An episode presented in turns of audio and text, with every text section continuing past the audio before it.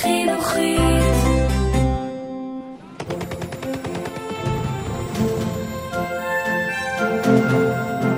Es lebe Deutschland!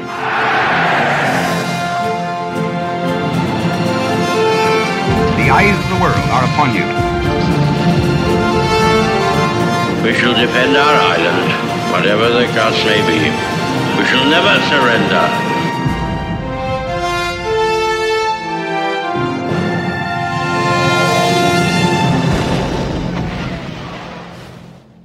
ברוכים הבאים לפודקאסט מלחמת העולם השנייה של החינוכית. אני יובל מלכי. פרק 28 גרמניה מוכנעת. בתחילת שנת 1945 הלכו בעלות הברית והתקרבו לגרמניה. רבים לא ידעו שמא המלחמה תימשך מספר שבועות, חודשים ארוכים ואולי אפילו שנים נוספות. לרשות הגרמנים עמדו מיליוני חיילים, בעלי כושר לחימה וציוד מתאים. אך הגרמנים, שנלחמו מול הצבא האדום, ידעו כי אם יערקו, הם ייתפסו ויוצאו להורג, ואילו אם יפלו כשבויים בידי הרוסים, יהיה גורלם דומה. רבים המשיכו להילחם במדי הצבא הגרמני, מפני שהייתה זו האופציה הבטוחה ביותר עבורם. הם עמדו לנסות לעצור את הצבא האדום, שהתקרב לברלין כנחשול ענק. סטלין האיץ בכוחותיו לנוע מהר יותר, כדי שברית המועצות תהיה זו שתיכנס ראשונה לברלין. מהעבר השני התקדמו בעלות הברית לברלין, בדיוק מאותה סיבה.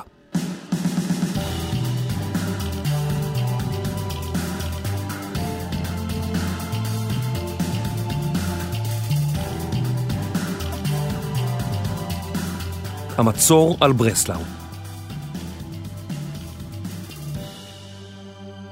לאחר שהוכנה העיר פוזנן במערב פולין בפברואר 1945, התקדמו הסובייטים מערבה לכיוון ברלין. דרומית לפוזנן שכנה העיר ורוצלב, שנקראה אז ברסלאו בגרמנית. ברסלאו שכנה על גדותיו של נהר האודר, והגנו עליה כ-35 אלף חיילים גרמנים. עוד כ-15 אלף איש מהצבא העממי, שנקרא פולקסטרום או סופת האנשים, שהורכב בעיקר מילדים ומזקנים, הגן גם הוא על העיר. כ-80 אלף אזרחים גרמנים שהו בעיר וקיוו כי הצבא האדום לא ייכנס בשעריה.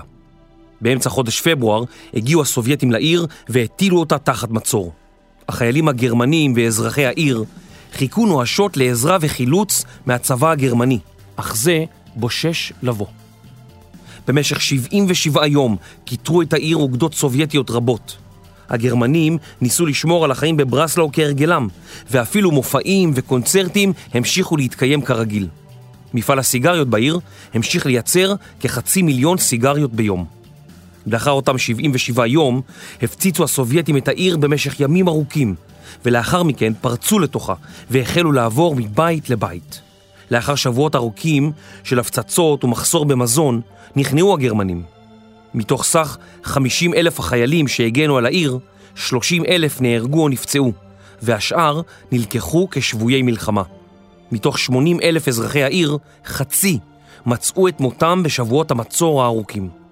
הסובייטים ספגו גם הם כ-60 אלף הרוגים ופצועים, ובסך הכל כ-130 אלף הרוגים ופצועים לשני הצדדים. לאחר המלחמה גורשה האוכלוסייה הגרמנית מהעיר, שמה שונה לוורוצלב, והיא הפכה לחלק מפולין. לאחר נפילת בודפשט, באמצע חודש פברואר 1945, הבין היטלר כי בעלות הברית סוגרות עליו מכל הכיוונים, והוא פקד להוציא לפועל מבצע בשם התעוררות אביב. מטרת המבצע הייתה ללכוד כוחות סובייטים גדולים ולהשתלט על מקורות נפט הונגריים בסמוך לאגם בלטון, שנמצא כ-80 קילומטרים דרום-מערבית לבודפשט. הגרמנים, שהיו זקוקים נואשות לנפט, תכננו לכתר את הכוחות הסובייטים, לפרוץ דרומה, להשתלט על מאגרי הנפט, ובעזרת כוחות נוספים, לכבוש מחדש את בודפשט ואת המעברים שעל נהר הדנובה. הנהר החשוב זורם מגרמניה לים השחור, בין השאר דרך וינה, בודפשט ובלגרד. לרשות הגרמנים עמדו שלוש ארמיות שונות, אחת מהן הונגרית. הסובייטים הבחינו כי הגרמנים מעבירים כמות גדולה מאוד של טנקים לאזור המתקפה הצפויה. הם בנו מגננות ותעלות נגד טנקים, הקימו גשרים נוספים על הדנובה והעבירו צינורות נפט נוספים למרכזים הלוגיסטיים של הארמיות. בשישה במרץ החלה המתקפה הגרמנית העצומה, שכללה כחצי מיליון חיילים וטנקים מסוג טייגר 2, הטנקים המתקדמים ביותר במלחמה. הגרמנים רצו לבנות אלפי טנקים שכאלה, אך בשל הפצצות בעלות הברית על המפעלים הגרמנים, פחות מ-500 יוצרו במהלך המלחמה. הטנק היה טנק כבד מאוד, שקל כ-70 טון וצרח דלק רב. הגרמנים תקפו את הסובייטים בשני ראשי חץ עיקריים. כ-600 טנקים ותותחים ממונעים גרמניים פרצו את קווי ההגנה הסובייטים והתקדמו כ-30 קילומטרים מצפון לאגם בלטון. השטח היה מישורי ומוצף במים, ועד מהרה נתקעו הטנקים הכבדים בבוץ, ודלק רב התבזבז. האטת הטנקים הפכה אותם למטרה קלה עבור המטוסים והטנקים הסובייטים. עשרה ימים לאחר תחילת הקרבות, באמצע חודש מרץ, נסוגו הגרמנים, לאחר שהשאירו מאות טנקים מאחור, חלקם שרופים וחלקם ללא דלק. בסוף חודש מרץ, לאחר עדיפת הגרמנים, המשיכו הסובייטים בכיוון צפון-מערב, חצו את הגבול לאוסטריה והתקדמו לווינה. בשניים באפריל פתחו 800 אלף חיילים סובייטים במתקפה על וינה, עיר הבירה של אוסטריה. הם כיתרו את העיר והחלו להפגיזה בכבדות. הם התקדמו מפרברי העיר עד שהגיעו למרכזה שבוע ימים לאחר מכן. הגרמנים, שהתבצרו בבניינים ברחבי העיר, לחמו בקרבות רחוב קשים כנגד הצבא האדום. בינתיים שלחו הסובייטים כוחות אחרים לכבוש ערים אוסטריות נוספות. המגינים הגרמנים הציבו תותחים רבים סביב גשרי נהר הדנובה וירו בסובייטים שניסו לחצותו. לאחר שהסובייטים שיתקו את העמדות סביב הגשרים והחלו לעבור את הנהר, נטשו הגרמנים את עמדותיהם והסתלקו מהעיר. באמצע חודש אפריל, הבירה האוסטרית, שרבים מבנייניה ההיסטוריים והעתיקים נהרסו בקרבות, נפלה לידיים סובייטיות. עד מהרה התחולל כאוס בעיר, ומעשי ביזה ואונס התרחשו בכל פינה. הסובייטים הקימו אנדרטה מרשימה בווינה לזכר 17 אלף החיילים שנפלו בקרב על העיר.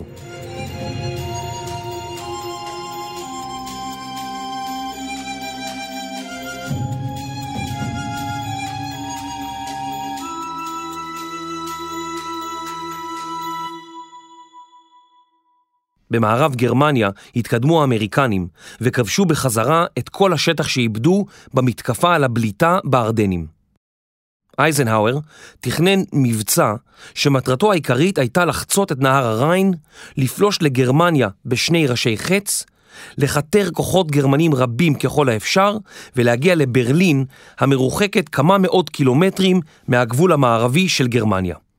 המפקד הגרמני בגבול המערבי, קרל פון רונשטאט, רצה לסגת לאחור, אך היטלר הורה לו להתבסס על קו זיגפריד ולהדוף את בעלות הברית בכל מחיר.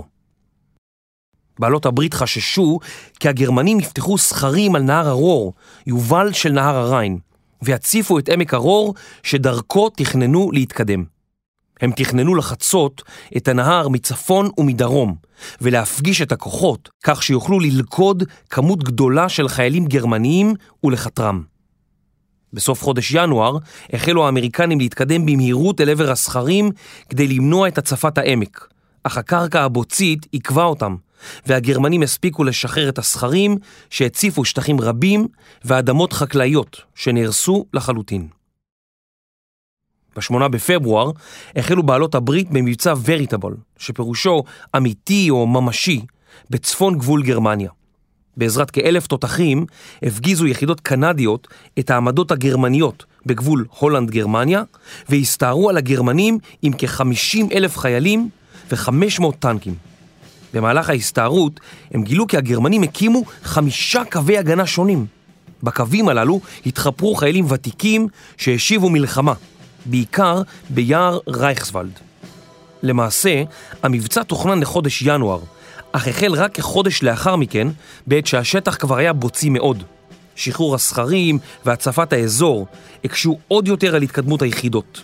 באחד המקרים, לרשות הכוחות עמדה רק דרך אחת שבה יכלו להתקדם, ונוצר פקק תנועה אדיר של כוחות צבאיים באורך של כ-15 קילומטרים.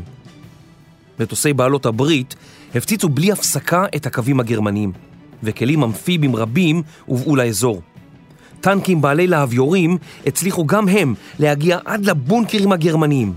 הקנדים התקדמו גם הם וכבשו עיירות גרמניות בזו אחר זו, עד אשר התגברו על המגנים ועשו דרכם דרומה כדי לפגוש את האמריקנים ולכתר את הגרמנים. ראש החץ האמריקני, שהיה אמור לפעול במקביל לקנדי, התעכב בשל ההצפה שפקדה את העמק.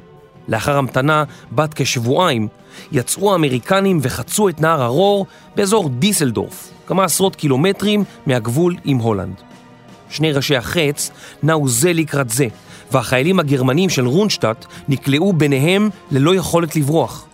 בעלות הברית שבו כ-300 אלף חיילים, וכ-100 אלף חיילים גרמניים נוספים נהרגו ונפצעו.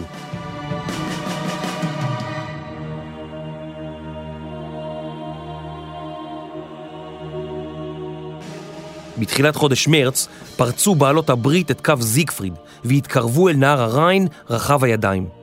מתוך 25 גשרים על הריין נותרו רק שניים על תילם כדי לאפשר לכוחות הגרמניים לסגת לאחור. היטלר פקד שלא לפוצץ את הגשרים הנותרים ממש עד הרגע האחרון כדי לא להשאיר חיילים גרמניים מאחור.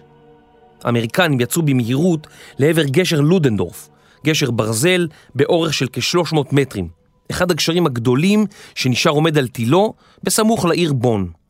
הם הצליחו להפתיע את הגרמנים שלא הספיקו לפוצץ אותו בזמן, והשמועה פשטה במהירות. הנשיא האמריקני אף עודכן בטלפון כי אחד הגשרים על הריין נתפס שלם. הכוחות האמריקנים החלו לזרום במהירות לאזור ולחצות את הגשר על גבי הנהר. הגרמנים הבינו מהר מאוד כי עשו טעות חמורה. היטלר רתח מזעם כששמע כי הגשר נפל לידיים אמריקניות ודאג כי מספר קצינים שהיו במקום יוצאו להורג בירייה לעורפם. לאחר מכן פקד על המפקדים הגרמנים להרוס את הגשר מהר ובכל מחיר. עד מהרה הביאו האמריקנים לאזור את כל הכלים שהיו ברשותם להגנה על הגשר. כ-700 צוללות נגד מטוסים נפרסו סביב הגשר משני צידי הנהר ועל ההרים סביב. המפקדים האמריקנים הורו לחיילים שלא לנסות לזהות את המטוסים שחגו באוויר, אלא לירות על כל מטוס שמתקרב לגשר. הגרמנים שלחו מטוסים רבים מכל הסוגים לאזור הגשר, שטוקות, מפציצי סילון ומטוסי קרב. אך האמריקנים, בעזרת אש נגד מטוסים ומטוסי קרב משלהם, הצליחו להפיל יותר ממאה מטוסים גרמניים. היחידה האמריקנית שכבשה את הגשר הציבה בו שלט, ועליו נכתב חציית הריין בנעליים יבשות, בחסות הארמיה המשוריינת התשיעית. מטוסי בעלות הברית טסו מעל הדרכים שהובילו לגשר והשמידו רכבות, משאיות, טנקים וכל תגבורת אפשרית. היטלר, בייאוש, הורה לגרמנים לירות את טילי ה-V2 הלא מדויקים אל עבר הגשר. הטילים פספסו את הגשר וחלקם הביא למות אזרחים. הגרמנים המשיכו לירות על הגשר ומדי פעם גם הצליחו לפגוע בו. הגשר הלך ונחלש, ועשרה ימים לאחר כיבושו התפרק הגשר ונפל למים. עד להתמוטטותו חצו את נהר הריין אלפי טנקים ומשאיות וכ-25 אלף חיילים. היה זה הישג בלתי רגיל לבעלות הברית. רבים טענו כי כיבוש הגשר קיצר את המלחמה בשבועות ואף בחודשים. אייזנהאואר אמר על כיבוש הגשר כי היינו מעבר לנהר הריין, על גשר קבוע. חדרנו את המכשול ההגנתי המסורתי ללב ליבה של גרמניה. התבוסה הסופית של האויב, אשר אנו חישבנו כי תבוא רק באביב או בקיץ 1945, הייתה לפתע במוחנו, ממש מעבר לפינה.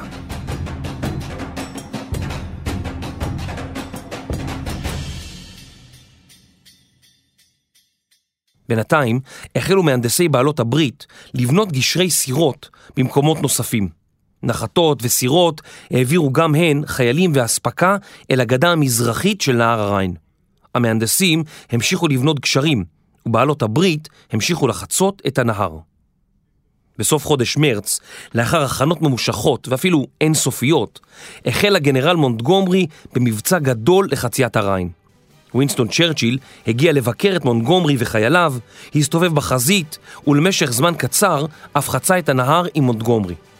הגנרל פאטון הבטיח להשתין לתוך הריין תוך מספר ימים, ואכן הצליח להקדים את מונטי כאשר חצה את הנהר יום לפניו. בעת חציית הנהר על גבי גשר הסירות, עצר פאטון, וכפי שהבטיח, השתין לתוך נהר הריין. אחד הצלמים אף הנציח את האירוע. בתחילת אפריל היו ארבע ארמיות שלמות של בעלות הברית על הגדה המזרחית של נהר הריין.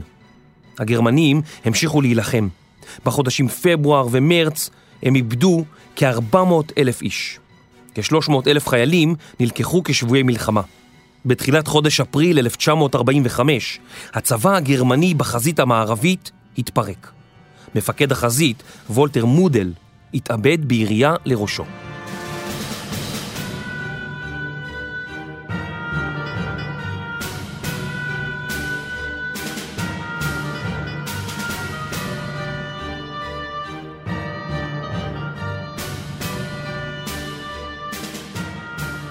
סטלין חשש כי הפחד מפני חיילי הצבא האדום יגרום לגרמנים לחתום על הסכם סודי עם האמריקנים, וכי הם יגיעו לברלין לפני הסובייטים.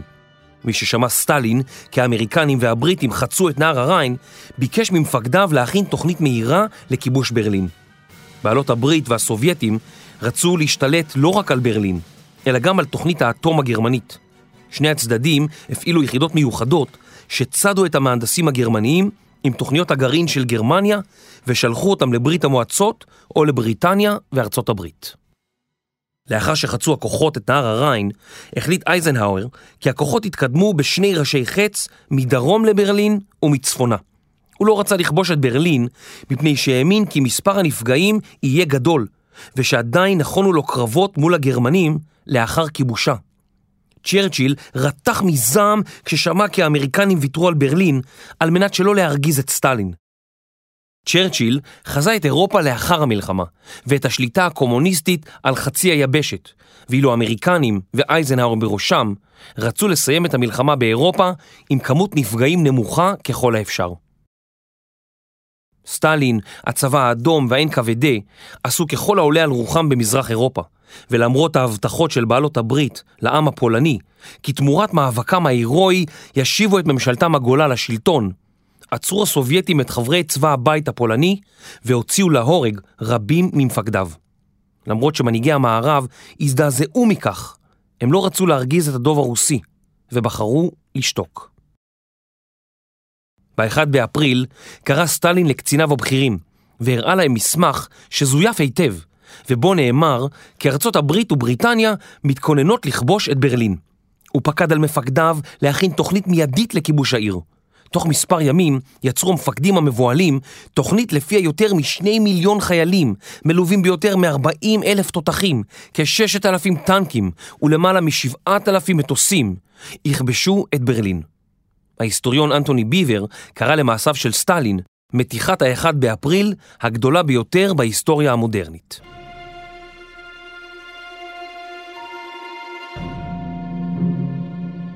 בתחילת חודש אפריל החלו הסובייטים להפציץ את העיר קוניגסברג בפרוסיה המזרחית, שהייתה נתונה במצור במשך חודשיים תמימים. העיר נמצאת בין ליטא לפולין, לחופי הים הבלטי, וכ-130 אלף חיילים הגנו עליה בחירוף נפש. הסובייטים הפציצו את העיר בתותחים ובעזרת מטוסים, ומצב הנצורים הפך נואש. באמצע החודש נכנע מפקד העיר עם כ-90 אלף חיילים שהפכו לשבויים. היטלר דן אותו למוות שלא בפניו. כ-100 אלף איש נהרגו בקרבות בקוניגסברג משני הצדדים. כל אזרחי העיר, כ-200 אלף איש, גורשו ממנה, ושמה של העיר שונה מאוחר יותר לקלינינגרד.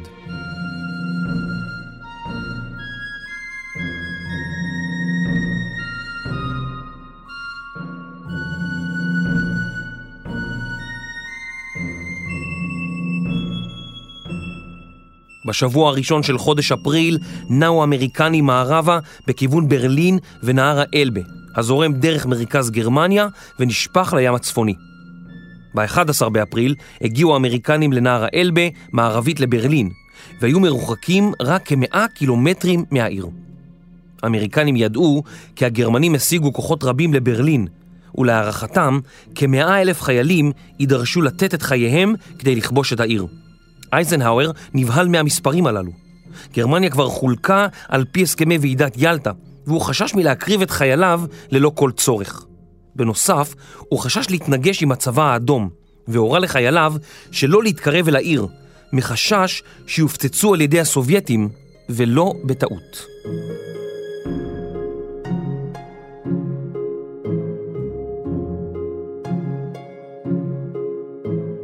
פרנקלין רוזוולט לא היה אדם בריא.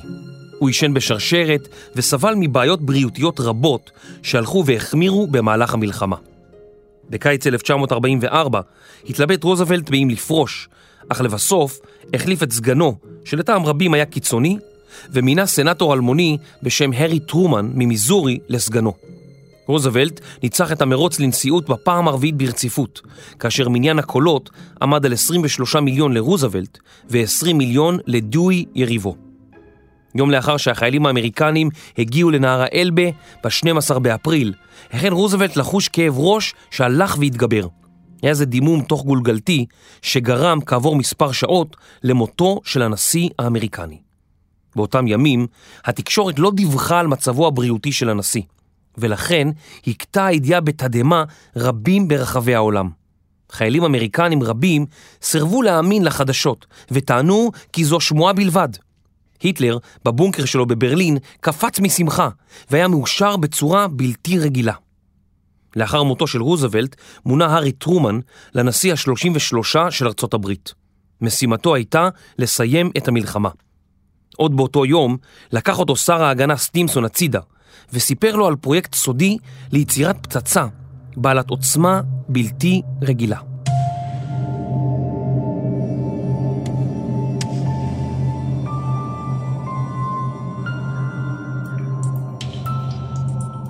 בעלות הברית נעו במהירות בדרכי גרמניה, ועברו ערים רבות שבהן נתלו בדים לבנים על החלונות כאות כניעה. בתחילת חודש אפריל נכנסו בעלות הברית למחנה שהיה חלק מקומפלקס בוכנוולד, כ-200 קילומטרים דרום-מערבית לברלין. בוכנוולד היה מחנה הריכוז הגדול ביותר על אדמת גרמניה, ונכלאו בו יהודים, פולנים, הומוסקסואלים, צוענים ועוד. באמצע חודש אפריל נכנסו בעלות הברית למחנה ברגן בלזן, שנמצא בצפון המדינה, בין הנובר להמבורג.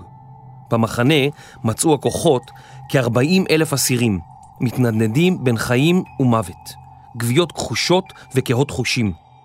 סביבם היו כעשרת אלפים מתים שלא הובאו לקבורה. היה זה מידנק של בעלות הברית, וההלם היה עצום. באיומי רובה הובאו תושבים גרמניים שהתגוררו בעיירות סמוכות כדי שיעזרו בקבירת הגופות. התושבים טענו כי לא ידעו דבר על המתרחש במחנה. מתוך כ-40 אלף האסירים, 30 אלף לא שרדו את מצבם הגופני הקשה, והלכו לעולמם בשבועות שלאחר שחרורם. כומר בריטי שהיה במקום סיפר: אני נמצא כאן כבר שמונה ימים, ומעולם, במהלך חיי, לא ראיתי מחזה מבעית וארור שכזה. הבוקר קברנו למעלה מחמשת אלפים גופות. אנחנו לא יודעים מי הם. מאחוריי ישנו בור בו נמצאים עוד כחמשת אלפים. יש עוד שניים כאלו הנמצאים בהכנות. במהלך שהייתם במחנה קיבלו האסירים פרוסת לחם או תפוח אדמה אחד ביום ושתו כחצי ליטר מים. בשבועות שקדמו לשחרור הוזנח המחנה והאסירים לא קיבלו מזון בצורה סדירה ועשרות אלפים מתו ברעב ובמחלות. משהגיעו בעלות הברית, התנפלו חלק מהאסירים על המזון שחולק להם, כיכרות לחם, מרק וחפיסות שוקולד. גופם, שהיה בצום במשך תקופה ארוכה, לא עמד בכמויות המזון שצרכו, ומאות מהאסירים ששרדו את השואה מתו מאכילת יתר בימים שלאחר שחרורם.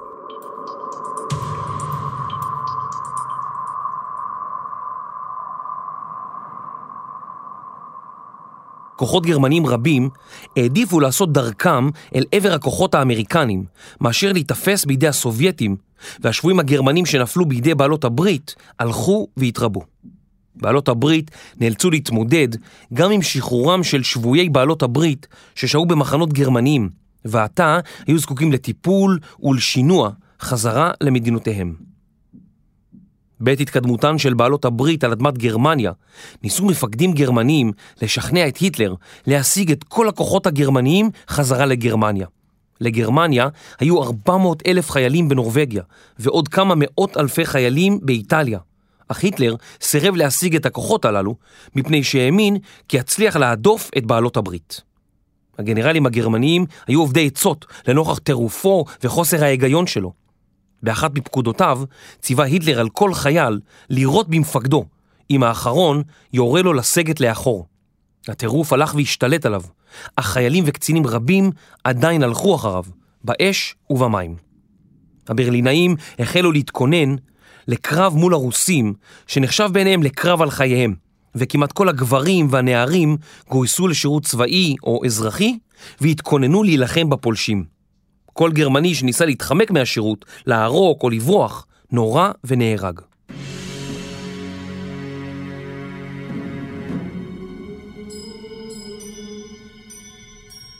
ב-16 באפריל פתח הצבא האדום במתקפה על רמות זילו, שם התחפר הצבא הגרמני ובנה מספר קווי הגנה. לרוסים היו כשני מיליון וחצי חיילים, מול כמיליון חיילים גרמנים שהגנו על ברלין. לא היו הרבה קרבות בהיסטוריה העולמית שבהם השתתפה כמות חיילים שכזו, שלושה וחצי מיליון איש. רמות זילו היו מוגנות היטב וקשות לפיצוח. הן היו במרחק של פחות מ-70 קילומטרים מברלין, והיו קו ההגנה האחרון לפני העיר. לפני עלות השחר של ה-16 באפריל, החלו 9,000 תותחים לשגר פגז אחר פגז ולהרעיד את האדמה. ברלינאים במזרח העיר, שהיו במרחק של עשרות קילומטרים, חשו כי רעידת אדמה מתרחשת תחת רגליהם. לאחר מכן נדלקו כ-150 זרקורים רבי עוצמה, שמטרתם הייתה לסנוור את הגרמנים. החיילים הרוסים שרצו לעבר העמדות הגרמניות נראו היטב על רקע הפנסים, והגרמנים ירו אל עבר הצלליות וגרמו למות רבים. בסוף היום הראשון להתקפה נורו על העמדות הגרמניות הקדמיות כמיליון ורבע פגזים, אך רוב החיילים שהו בעמדות אחוריות יותר. כוחותיו של הגנרל ז'וקוב גילו כי הגרמנים התכוננו למתקפת הצבא האדום והתחפרו היטב. הטנקים הרבים של הסובייטים נעו באיטיות בבוץ, והתותחים הגרמנים פגעו והשמידו טנקים רבים. נוסף על כך, חיילים גרמניים בעמדות מוסוות קצרו את חיילי הרגלים הסובייטים וגרמו לאבדות רבות. סטלין שיחק בין הגנרלים שלו, ז'וקו וקונייב, ויצר תחרות בין שניהם. לשניהם היה נדמה כי סטלין מעדיף את יריבם. בעת המתקפה על רמות זילו, החלו יחידות סובייטיות אחרות לעשות דרכן מערבה. הן עקפו את ברלין מצפון והתמקמו בין הגדה הצפונית של נהר האלבה למערב ברלין. העיר כמעט והייתה מכותרת.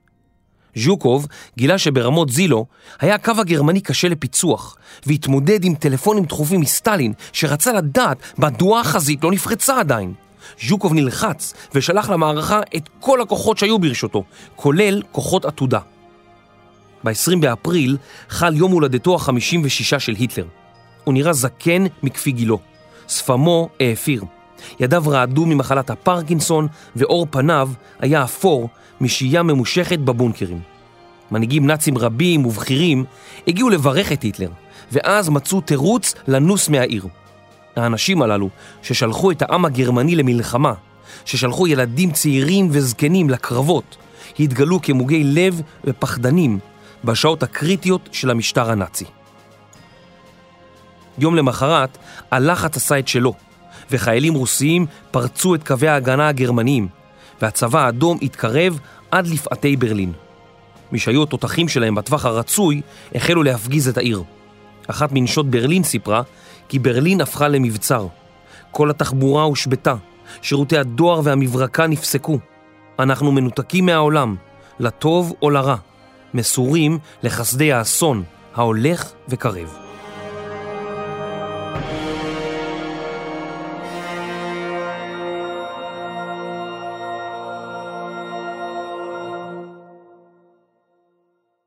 במקביל להתקפה של ז'וקוב מצפון לברלין, תקפו גם כוחותיו של קונייב אזורים מיוערים דרומית לברלין, והצליחו לכתר כמאה אלף חיילים בכיס אלבה. משהבינו החיילים הגרמניים כי הם עומדים ליפול לידיים סובייטיות, החלו להילחם בכיוון מערב, לנסות לפרוץ את הכיתור ולהגיע אל עבר האמריקנים. רבע מכלל הכוחות אכן הצליח לפרוץ את הכיתור. האחרים, עשרות אלפי גרמנים, נהרגו או נפלו בשבי הסובייטי. הסובייטים גם הם איבדו כ-20 אלף חיילים בקרבות, ובאזור בו התרחשו הקרבות ישנם כיום שני בתי קברות עצומים לנופלים משני הצדדים. למעשה, עד עצם היום הזה ממשיכים להתגלות גופות וחלקי גופות באזור, ומספר ההרוגים המדויק נותר ניחוש מושכל בלבד.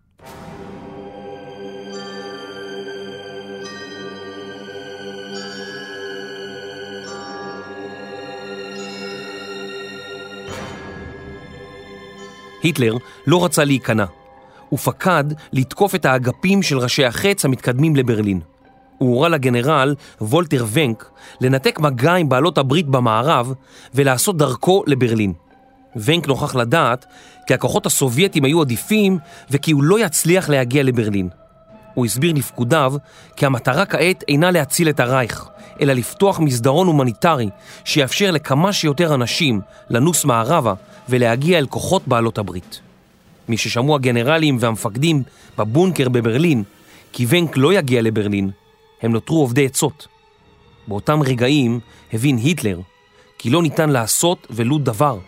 הוא החל לצרוח על קציני המטה, ולבסוף החל לבכות. המלחמה אבודה, אמר להם.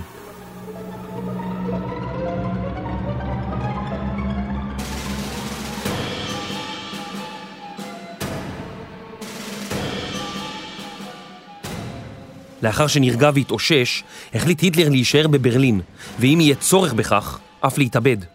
הוא חשש לברוח לדרום גרמניה ולהתחבא, או גרוע מכך, להיתפס בידי הצבא האדום ולהיות מובל בכלוב למוסקבה. גבלס החליט להישאר עמו עד הסוף. היטלר האמין כי אם יתאבד, ראוי שכל העם הגרמני יתאבד יחד עמו. באותו ערב הגיע מגדה גייבלס לבונקר עם ששת ילדיה. שמותיהם של כולם התחילו באות H, כאות הערצה להיטלר. היה ברור כי הילדים נידונו לגורל דומה לזה של הוריהם והפירר שלהם. גרינג, ששמע על המצב בברלין, שלח להיטלר מברק שבו הציע ליטול על עצמו את הפיקוד העליון. הוא גם החל במשא ומתן חשאי עם בעלות הברית. היטלר שמע על כך, דרש לאסור אותו ושלל את דרגותיו. משהחלו הסובייטים לזרום לברלין, נלחמו נגדם אנשי המשמר העממי והנוער ההיטלראי, בעיקר בעזרת מטול רקטות שנקרא פנצרפאוסט, אגרוף משוריין בגרמנית. המטולים הללו היו יעילים רק מטווחים קצרים של כ-60 מטרים, והם נורו מגגות בניינים או מפינות רחוב. הסובייטים החלו להפציץ את כל גגות הבניינים ברחובות שבהם עברו. בנוסף, השריונרים הסובייטים ריתחו קפיצים של מזרונים סביב הטנק, כדי שהרקטה תתפוצץ טרם פגיעתה בשריון הטנק. ב-25 באפריל נפגשו הסובייטים והאמריקנים על גדות נהר האלבה, כמאה קילומטרים דרומית לברלין. הם חייכו והצטלמו זה עם זה. האמריקנים חצו את נהר האלבה והמתינו לכיבוש ברלין על ידי הרוסים. סטלין נוכח לדעת כי למרות הפרנויה על הסכם אמריקני נפרד עם הגרמנים, האמריקנים והבריטים לא התכוונו לכבוש את ברלין כפי שחשש. הסובייטים עשו דרכם אל תוך ברלין ממספר כיוונים, בשעה שחיילי הצבא האדום תרים אחר אלכוהול, שעונים ונשים. הם החלו לחפש במרתפים ובעליות הגג אחר נערות צעירות, והחלו באונס המוני של כשתי מיליון נשים גרמניות. קדם לכך אונס המוני דומה בידי הגרמנים שנים ספורות קודם לכן, בעת שכבשו הגרמנים את ברית המועצות, אז אנסו הגרמנים כעשרה מיליון נשים סובייטיות. נשים גרמניות החלו ללמוד מה היו שעות הציד של הצבא האדום, ודאגו להיעלם. חלקן הוחבאו במשך ימים ארוכים בעליות גג. אמהות יצאו לרחוב לשאוב מים רק בשעות הבוקר, כשהיו החיילים השיכורים שרויים עמוק בשנתם. אך בלילות, בגלל שכמעט כל החלונות בעיר היו מנופצים, שמעו הברלינאים את צרחות הנאנסות כמעט בכל לילה. בסוף אפריל החלו הגנרלים הגרמנים להתעלם מהוראותיו של היטלר, אך הוא המשיך לשחרר הודעות מהבונקר שלו שקראו להם להגן על ברלין בכל מחיר. חלק מהגנרלים נטשו את שדה הקרב ונעו מערבה. הימלר ניסה לשאת ולתת עם בעלות הברית באמצעות מסרים סודיים, ומשגילה זאת היטלר הוא הלבין מזעם. כמאה אלף איש בלבד נשארו עתה בברלין להגן על הפירר שלהם.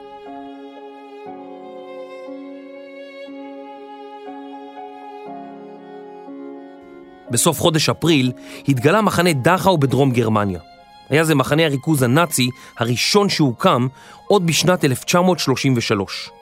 במהלך המלחמה התגוררו במחנה אסירים רבים, שקוטלגו על ידי סימני זיהוי שנתפרו לחולצות או למכנסיים שלהם. אסירים פוליטיים, משולש אדום. פושעים מורשעים, משולש ירוק. אסירים בינלאומיים, משולש חום. אנטי סוציאליסטים ומזהמי גזע, טלאי שחור. הומוסקסואלים, משולש ורוד. מהגרים, משולש כחול. בעלי פיגור שכלי, סרט לבן ועליו המילה אידיוט. ויהודים שענדו את הטלאי הצהוב. במחנה היה גם חדר ששימש לחקירות אכזריות, לעינויים ולבידוד. בחדר בוצעו הוצאות להורג, הלקאות בשוט ותלייה על מוט למשך זמן ממושך. חדרים אחרים נודעו בשם חדרי עמידה. אליהם נשלחו אסירים, ובהם עמדו על רגליהם 72 שעות רצופות, בחושך מוחלט. בדכאו גם בוצעו ניסויים רפואיים על האסירים, ואלו כללו ניסויים של תרופות חדשות וחיסונים. בנוסף, נערכו ניסויים במחנה עבור הצבא הגרמני, לבדיקת שהייה ארוכה במי קרח, היפותרמיה, שתייה של מי ים ועוד. מאות אסירים נרצחו או נותרו נכים לצמיתות בעקבות הניסויים הללו. המחנה היה צפוף מאוד, ותנאי ההיגיינה שבו היו נוראיים. מחלת הטיפוס פרצה והביאה למות אלפים. בחצי שנה האחרונה שבה פעל המחנה, מתה כחצי מאוכלוסייתו, כתוצאה מהתנאים הקשים שבו. עם התקדמות הסובייטים לגרמניה, הוצאו מאות שבויי מלחמה סובייטים להורג בדכאו.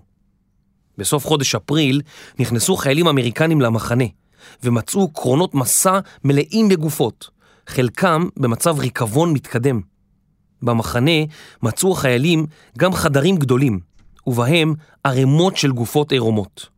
חיילים אמריקנים התקשו להאמין למראה עיניהם ולריח המחריד שעמד באוויר. בימים שלאחר שחרור המחנה נלקחו עשרות אנשי אס אס וחיילים גרמנים ששמרו במחנה ונורו למוות בידי האמריקנים באירוע שנודע בשם נקמת דכאו. מתוך כ-200 אלף אסירים ששהו במחנה, כ-30 אלף מצאו בו את מותם, וגופותיהם נשרפו במשרפות שנבנו מחוץ למחנה.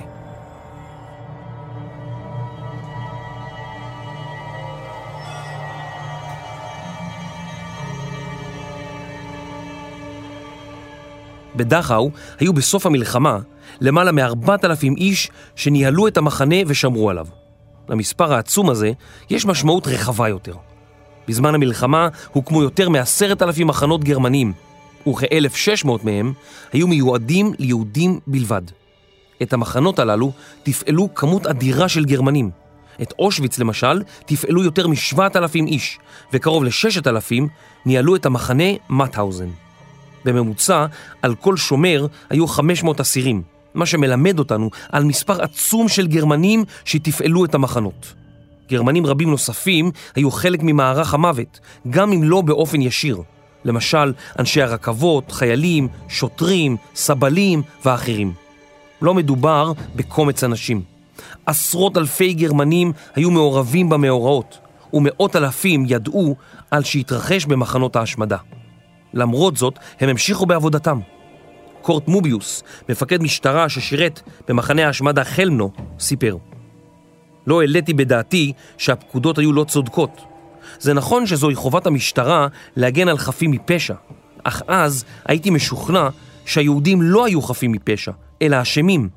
האמנתי בתעמולה שכל היהודים היו פושעים ותתי אדם, ושהם היו הסיבה לירידתה של גרמניה מגדולתה לאחר מלחמת העולם הראשונה. המחשבה לסרב או להתחמק מהפקודה להשתתף בהשמדתם של היהודים מעולם לא חלפה בראשי.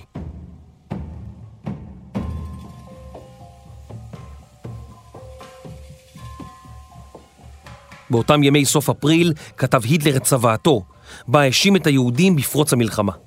הוא מינה את האדמירל קרל דונייץ, מפקד הצוללות לשעבר, להיות נשיא הרייך ומפקד הכוחות המזוינים. בינתיים המשיכו הסובייטים להתקדם בתוך ברלין. הם ספגו אבדות רבות וניהלו קרבות רחוב נגד חיילים גרמנים, לעיתים בני 15. בין השאר נשלחו הנערים הצעירים אל שדה הקרב כדי להשמיד טנק ולהיהרג. הסובייטים איבדו מאות אלפי חיילים בקרבות הללו, ואייזנהאואר יכול היה לשמוח על התעקשותו של סטלין לכבוש את העיר.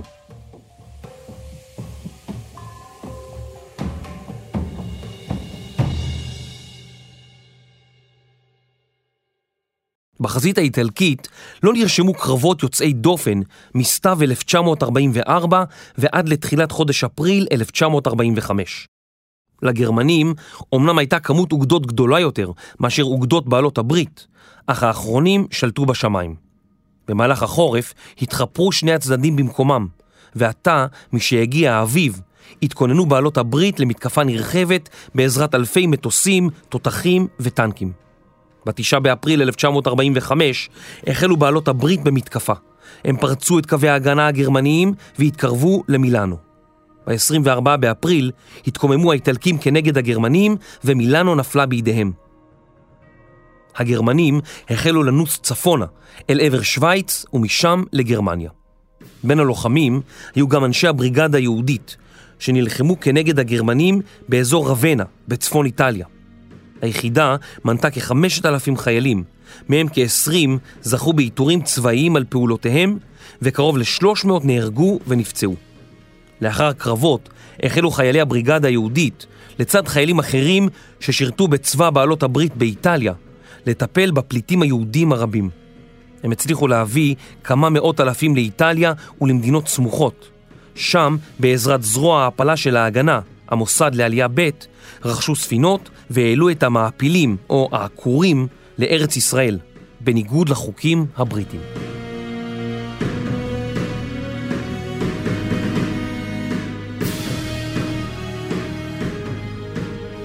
עוד בתחילת השנה ראה בניטו מוסוליני את הנולד, ובריאיון שהעניק אמר כי הוא מחכה לסוף הטרגדיה. בסוף חודש אפריל היכו בעלות הברית והפרטיזנים האיטלקיים בכוחות הגרמנים הנסוגים. מוסוליני והמאהבת שלו הצטרפו לשיירה גרמנית שנסעה צפונה לשוויץ, אך השיירה נעצרה בידי מחסום של פרטיזנים. הם הרשו לשיירה הגרמנית להמשיך בדרכה, בתנאי שימסרו את כל האיטלקים בשיירה. הגרמנים הסכימו והורידו עשרות איטלקים מהרכבים. להפתעתם, גילו הפרטיזנים כי בין הנוסעים היו כ-50 מנהיגים פשיסטים, ולתדהמתם זיהו ביניהם את בניטו מוסוליני. מחשש שיחולץ בידי תומכיו, הוציאו אותו הפרטיזנים להורג, והביאו את גופתו, גופת מאהבתו ופשיסטים איטלקים אחרים למילאנו. הקהל התאסף כדי להוציא את זעמו על הגופות, ופרצופו של מוסוליני הושחת לגמרי. לאחר מכן נתלו הגופות בעזרת אנקולי בשר עם הראש מטה, בדיוק באותו המקום שבו נתלו פרטיזנים שנה קודם לכן. לאור ההתמוטטות הכללית של כוחותיו, החל מפקד החזית הגרמנית באיטליה במשא ומתן מול בעלות הברית. בתחילת חודש מאי נחתם הסכם הפסקת האש. לאחר שנה ושמונה חודשים באה לסופה החזית האיטלקית. באותו יום חתמו הגרמנים על הסכם כניעה של כוחותיהם בצפון מערב גרמניה, הולנד ודנמרק. ההסכם נחתם מול מונטגומרי, שהתהלך מתוסכל כבר חודשים ארוכים, ועתה זכה לקצת נחת.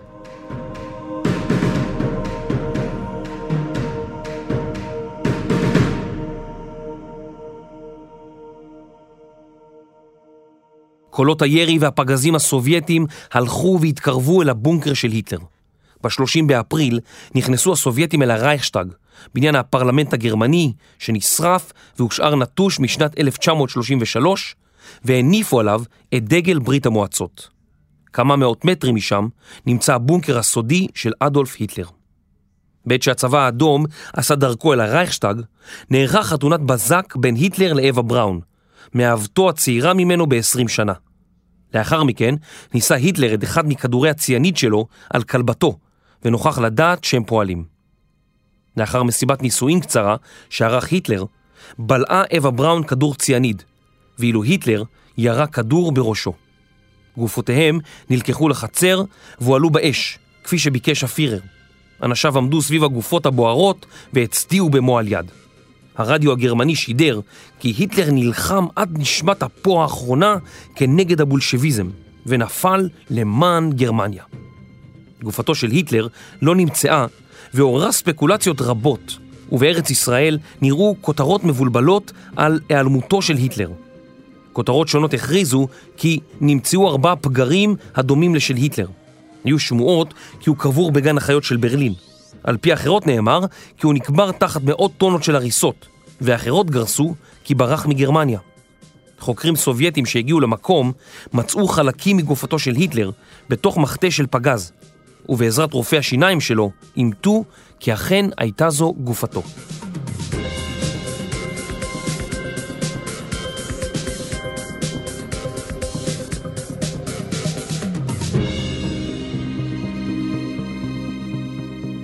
עת הונף הדגל הסובייטי מעל בניין הרייכשטאג, דמתה ברלין לעיר רפאים. אנשיה נותרו חבויים במרתפים, עשן שחור, שריפות וגלי אבנים נראו בכל מקום. משהחלו השמועות להגיע לחיילים הגרמנים בשדה הקרב, כי היטלר התאבד, סירבו רבים להאמין לכך. אריוט לינדה, איש אס אס, סיפר לי כי ראה מספר קציני ורמאכט צעירים מתייפחים כששמעו את הידיעה. עולמם חרב עליהם. וטלינדה סיפר לי כי בד בבד רצו בראשו מחשבות אחרות. ומה איתי? חשבתי לעצמי. המחשבות שלי הנחו אותי לעשות הכל כדי להישאר בחיים בזמן המלחמה המחורבנת הזאת, וכל הסבל סביבי. לא חשבתי על שום דבר אחר. ההנהגה הגרמנית, שחששה ליפול לידי הסובייטים, שלחה הודעות לאמריקנים שבהן ביקשו להיכנע לידיהם. האמריקנים השיבו להם כי על הכניעה להיות ללא תנאים. הגרמנים ניסו למשוך זמן, תוך כדי שחיילים ואזרחים רבים החלו בורחים מברלין מערבה, אל עבר נהר האלבה, כדי ליפול בידי חיילים אמריקנים ובריטים. יום לאחר התאבדותו של היטלר, הזריקו מגדה ויוזף גייבלס מורפיום לילדיהם, ובשעה שישנו, הניחו בפיהם כמוסות ציאניד. לאחר שהילדים מתו בשנתם, יצאו השניים לגינה ובלעו את הכדורים גם כן. על פי בקשתם, כמו היטלר, גופותיהם נשרפו. התאבדות היטלר וגבלס הפתיע רבים, אך בקרב ההנהגה הנאצית והצבאית היה ברור כי הדבר מצופה מהם. קרוב ל-90 דמויות בכירות בצבא, בחיל הים, בשורות האס-אס ובמפלגה הנאצית שמו קץ לחייהם. ביניהם כ-70 גנרלים ואדמירלים. בעיר דמין, בצפון המדינה, התאבדו תוך שלושה ימים כאלף איש, מתוך 16 אלף תושבי העיר. חלקם נותרו שמוטים על ספסלים ברחובות במשך ימים רבים. בברלין התאבדו כשבעת אלפים איש, ובסך הכל התאבדו עשרות אלפים בגרמניה.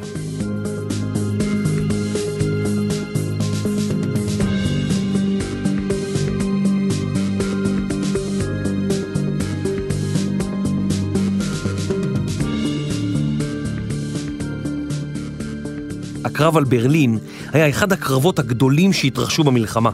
שני במספר הנפגעים רק לקרב סטלינגרד. אך בעוד המערכה על סטלינגרד נמשכה כחצי שנה, הקרב על ברלין נמשך שבועיים. מה-16 באפריל ועד ה-2 במאי איבדו הסובייטים למעלה מ-100 אלף הרוגים ועוד כ-250 אלף נפצעו. כחצי מיליון גרמנים נהרגו ונפצעו בקרבות גם הם, ומספר דומה נלקח בשבי. ההנהגה הגרמנית פנתה לאמריקנים בבקשה להיכנע, ובשבעה במאי חתמו נציגיה והגנרל אייזנהאואר על מסמך הכניעה, שעמד להיכנס לתוקפו בתשעה במאי. ההמונים ששמעו על הכניעה בארצות הברית ובריטניה יצאו לרחובות יום לאחר החתימה, והשמונה במאי הוכרז כיום הניצחון באירופה. סטלין וכוחותיו, שעדיין נלחמו בפרוסיה המזרחית ובצ'כוסלובקיה, דחו את החגיגות ביום אחד לתשעה במאי. הגנרל הרוסי ז'וקוב הקדים את קונייב, והיה זה שחתם על כניעה נפרדת מול הגרמנים. הוא זכה בתהילה, כפי שקיווה. לאחר 12 שנים וארבעה חודשים, תמו ימי הרייך השלישי וימיה של גרמניה הנאצית. הקרבות באירופה המשיכו בצ'כוסלובקיה, באוסטריה ובקרואטיה עד אמצע חודש מאי, עת נכנעו הכוחות האחרונים. האדמירל דונייץ הורשה להמשיך לתפקד לאחר מותו של היטלר, אך נעצר ב-23 במאי. מלחמת העולם השנייה באירופה באה לסופה.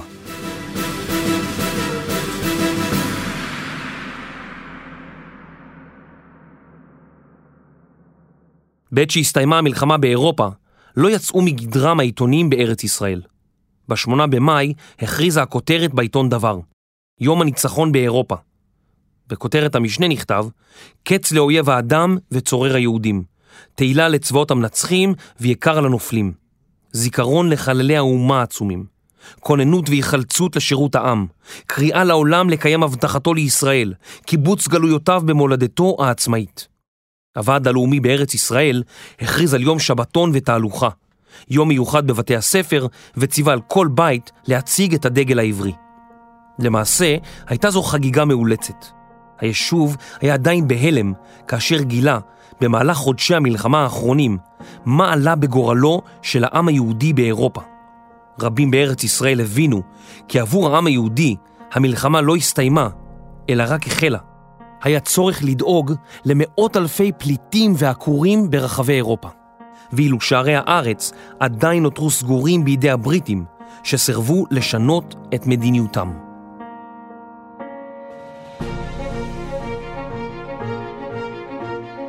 לאחר המלחמה הייתה אירופה מפורקת. עשרות מיליוני פליטים לא ידעו היכן התגוררו, ורבים לא ידעו מה ילד יום. בפני האירופים עמדו משימות בנייה מחדש. ארצותיהם, מוסדות השלטון שלהם, בתיהם, בניינים ותשתיות, שנדרסו תחת גלגלי המלחמה. ועדיין, באוקיינוס השקט, סרבו היפנים להיכנע. הם נלחמו באמריקנים בכוחות גדולים וגרמו להם לעשרות אלפי אבדות. טייסי הקמיקזה הצליחו להטביע עשרות ספינות אמריקניות ולפגוע במאות אחרות. ובכל יום שעבר המשיכו להיהרג אלפי שבויי מלחמה ופועלים בכפייה ששירתו את האימפריה היפנית. כשלושה חודשים לאחר שהסתיימה המלחמה באירופה, הציבו בעלות הברית אולטימטום ליפן. ייכנעו או צפו להרס מיידי ומוחלט. היפנים החליטו להתגרות בגורלם ולהמשיך במלחמה.